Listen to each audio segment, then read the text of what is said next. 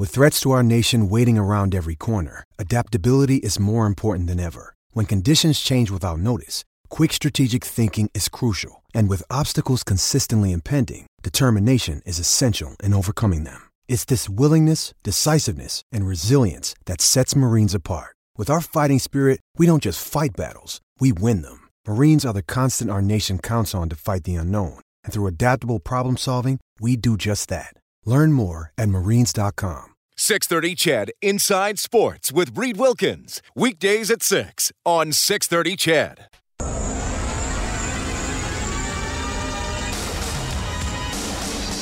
Now Kane, right face off shoots and scores.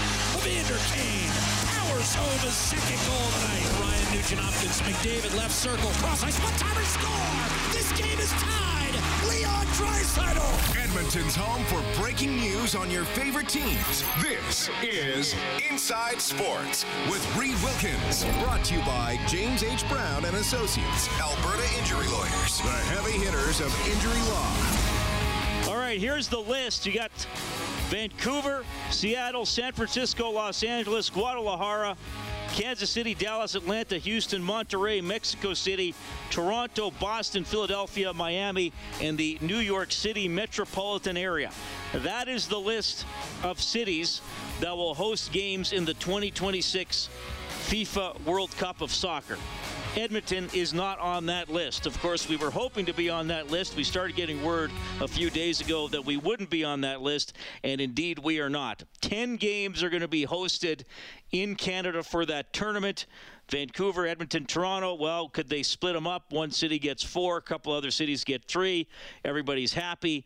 Doesn't happen that way. It looks like, uh, from the speculation that I'm hearing, is that uh, Vancouver will host six, Toronto will get four, and Edmonton gets shut out. Now, there are a lot of theories on why this has uh, happened. We'll uh, dive into this as we move along tonight. We'll get some reaction from the local soccer community as well. But that is clearly a big story today that Edmonton, despite having the Commonwealth Stadium, uh, despite having just hosted some games in CONCACAF World Cup qualifying in November.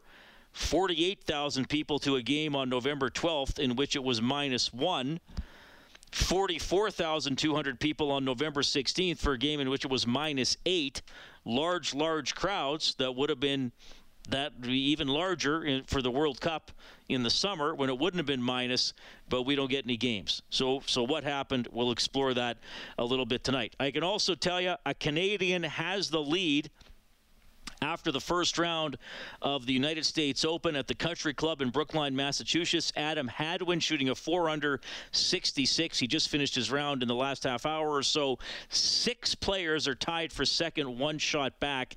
That includes Rory McIlroy. Football tonight. Last minute of the first quarter, Alouettes and Argos are tied 3 3. This is the start of uh, week two in the Canadian Football League. The Edmonton Elks are back on the field for their home opener. It's Saturday night. It starts at 7:30 at Commonwealth Stadium. Our coverage begins on 6:30 Ched with the countdown to kickoff show at 6. As you know, Week One did not go well for the Elks, so they're going to be trying to bounce back from that. Uh, baseball this afternoon. Baltimore beating Toronto 10-2. Oh, and some golf going on at the Petroleum Club. It's the uh, Canadian Tour stop, the ATB Classic. The top Canadian is an Edmontonian. Will Bateman is tied for fourth. He shot minus six. He's just one shot off the lead because three guys are tied for first. So a good start there for Will Bateman, who's been on Inside Sports several times over the years. The Edmonton Oil Kings getting tuned up for the Memorial Cup. Carter Souch from the Oil Kings is going to join us uh, after the seven o'clock news on Inside Sports. Always good to talk to him. He's a he's a great story. Longest serving member of the team, so he's got to be thrilled to go the, to uh, go to the Memorial Cup. Reid Wilkins with you tonight, and we're going to go to the hotline powered by CertainTeed, the pros' choice for roofing, siding, drywall, insulation, and ceiling systems. CertainTeed Pro all the way. And we welcome to the show the executive director of the Alberta Soccer Association, Lisa Grant, is on the line. Lisa, thanks for hopping on the show. How are you doing? I'm doing okay. Thank you for having me. Well, yes, I, I asked that question knowing that uh, from obviously a, a, professional and soccer standpoint, things could be could be going a lot better for you. Uh, just your reaction to today to the to the formal announcement that uh, Edmonton will not be a host for the World Cup in 2026. It's a very disappointing day. If you look at all the um, time and effort and work City of Edmonton, Edmonton events, the partners put into putting in a great bid and a great showing in November, not to be given games is, is very disappointing and disheartening.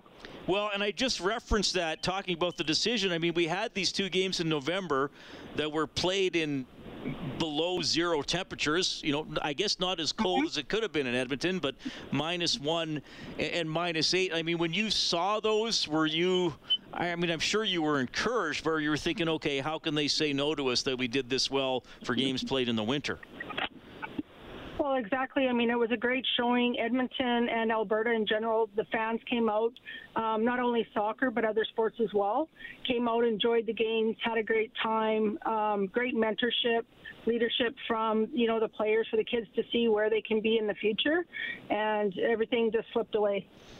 So, in your mind, is there a primary reason why, like you said, it slipped away? Edmonton wasn't selected?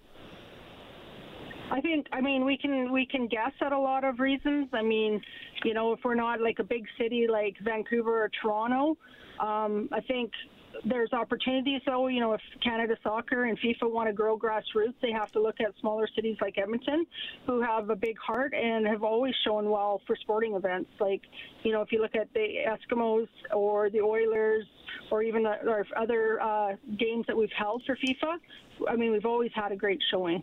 Yeah. Uh, I'll throw one theory at you. Obviously, the province committed some money with the condition that there be five of the ten games played in Canada w- would be in Edmonton, and a lot of people thought that might be unrealistic for FIFA to to acquiesce to that demand. Do you think that factored into it at all? Uh, I could have could have played into it. I mean, the other part that played into it, I think, was Vancouver coming back into um, the competition when they had withdrawn. I mean, that's questionable too, right? If you've pulled out, should you be allowed to come back in? You know, Edmonton again, five years of work that numerous people put into it. Um, that should be recognized. And, and the stuff about the, the you know the turf at Commonwealth Stadium or anything that needed to be done to the stadium that I mean t- I, my understanding is that wasn't really an issue. The necessary upgrades or changes would have been made, right? Well, the changes would have made, been made, and I mean, if you use the same criteria, Toronto has to increase their stadium because they don't have enough capacity.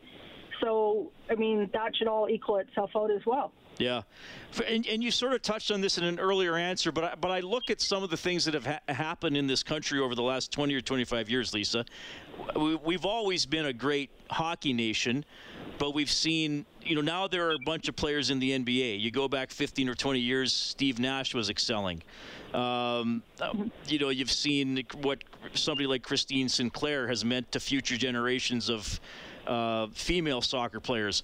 You know, Mike Weir won the Masters in in 2005. Now there's a whole bunch of great Canadian golfers, including Adam Adam Hadwin, leading the way after the U.S. Open opening round today. So um, I mean, this would have been, and I'm not saying it still won't happen, but the impact that it could have been on Alberta soccer to actually have these games. Because we've seen what Alphonso the impact of Alphonso and I'm wondering you know is this a little bit of even a, a missed opportunity to even grow the sport more in Alberta that we're not not getting games here It's a huge, it's a huge miss. Um, you know, like we're going to see growth just because there's excitement around the men's and women's team and going to Qatar, and we'll be, and we will benefit from the games in Vancouver. But that's not the same as when the kids can actually get out and see a game and see the way you know the elite play it, how you know what skills do they need you can describe to a kid or, or like a young player what they need to do but they also need to see it to develop to that point.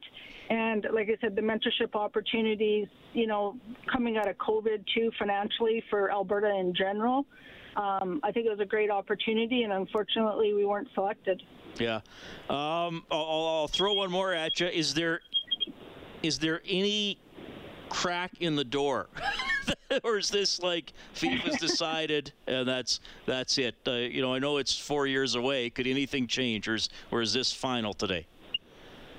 I don't think anything will change from from this. I think we just need to pivot and, you know, make the most of the opportunities we have going forward. I mean, for Alberta Soccer, we are looking at making sure we have quality officials and coaches and recruit them because we're still going to see a growth, um, just not exponentially like we would have if the games were here. Okay. Lisa, did I miss anything or is there anything else you'd like to say to the audience tonight? No, just like I said, I just really want to uh, extend my thanks to City of Edmonton, Edmonton Events, and all the partners who stepped up to support soccer and the years of work, um, you know, to try to get this event in Edmonton. They did a quality bid, and on behalf of the sport, I mean, we were represented well. It was it was great. Okay, Lisa, thank you for checking in tonight. I really appreciate your perspective. Okay, thanks so much.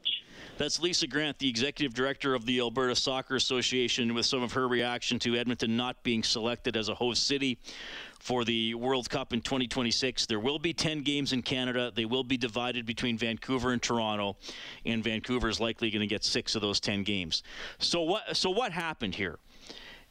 I mean, look, I'm I'm speaking to a northern Alberta audience. Uh, many of you, I'm sure, live within a couple of hours of Edmonton, or even if you don't, you know what the city has to offer. You've probably been to Commonwealth Stadium over the years for a football game, for a concert, for a, a, soccer match, for a special event, whatever. You you know what the stadium is like.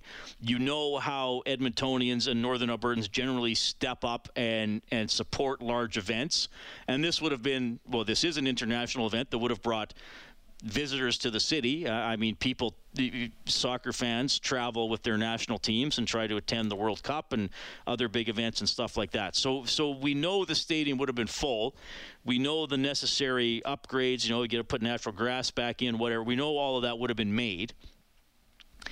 So, so what happened here? So when something like this happens, I, I try to talk to other people who, who might know or have a, a take that maybe is more informed than mine on something like this. So, it, first of all, and I'll, and I'll put this out there and kind of present a couple sides to it. I think it was uh, late March, something like that. Jason Kenney, the, the, the premier of the province, said there's $110 million of provincial support coming but there were some conditions on that. One of the conditions was that Edmonton gets five games. A couple of them would have been have to have been playoff games. Um, it was on the another condition was that any unforeseen security costs would have to be the responsibility of the city and the and the federal government. You know, there was already support from the city and the feds, so that was that was the the one the, the province came forward and said 110 million dollars if this happened. And i remember thinking at the time well that's kind of a big ask that that half the games uh, that are going to be in canada be in edmonton. Um, so i you know a couple people said to me today look Reid fifa doesn't look like to be dictated to or or even feel like they're being dictated to. They, they, they don't go very well with demands or if they, they want cities to say we will support the tournament. They want provincial governments to say we will support the tournament. So they don't want any types of conditions. So a couple people said to me that was absolutely a strike against edmonton and we were doomed the moment jason kenney said that. Somebody else said to me you know what Reid that you know he put that out there, but that's a bargaining chip. If FIFA wanted to select the city, they still could have selected it and said, "Hey, look, you're not getting five games. You're, you're selected. You're getting three. You're getting four. You're you know you're getting one game in the round of 32 or whatever. You're not getting two, and we, and we can still figure this out, and you go from there." So some, somebody else believes that's not the be all and end all. I, now, Lisa Grant, who was just on the show from the Alberta Soccer Association, mentioned this as well. The the Vancouver angle, I think, as well, is pretty important to this. Vancouver at one point pulled out. They they came back in. The, uh, the, the Canadian, who is also the head of CONCACAF, wanted games in Vancouver, and I also think that's a factor that that the, the, the, Canadian Soccer Association, that CONCACAF said, we, we want to showcase Vancouver. We think that's the place to go. Vancouver hosted the Women's World Cup final in 2015, so let's put a bunch of men's, men's games there. And I do think when the schedule comes out, you're going to see Vancouver get six, six of the games and Toronto only get four. And, and as Lisa s- said, you know, Vancouver was out. When you if you pull out and say we're not interested, should you be able to come back in? Well, I guess you can because they did it. So that's sort of an overview is what happened today. I'm sure more is going to come out about this today. I know uh, when Mayor talked today, he co- sort of deflected the question about, well, you know, was the provincial support being contingent on five games? Was that a factor? He said he didn't really think so. I talked to a couple of people who said yes. Somebody else said no. So the bottom line is Edmonton doesn't get games, which I think is disappointing because this is the biggest sporting event in the world after the Olympics. And we could have had you know, a few games right here in Edmonton in Commonwealth Stadium, and we don't get them. Okay, happy to hear from you, of course. Uh, as I mentioned, the CertainTeed Hotline, 780-496-0063. You can follow me on... Does Monday at the office feel like a storm? Not with Microsoft Copilot. That feeling when Copilot gets everyone up to speed instantly? It's sunny again. When Copilot simplifies complex data so your teams can act, that sun's shining on a beach and when Copilot uncovers hidden insights, you're on that beach with your people and you find buried treasure. That's Microsoft Copilot. Learn more at Microsoft.com/slash AI for all. Twitter at Reid Wilkins, R E I D W I L K I N S. You can email the show Inside Sports at 630ched.com. Back in a couple of minutes with more Inside Sports. Inside Sports with Reid Wilkins is brought to you by James H. Brown and Associates, Alberta Injury Lawyers, the heavy hitters of injury law.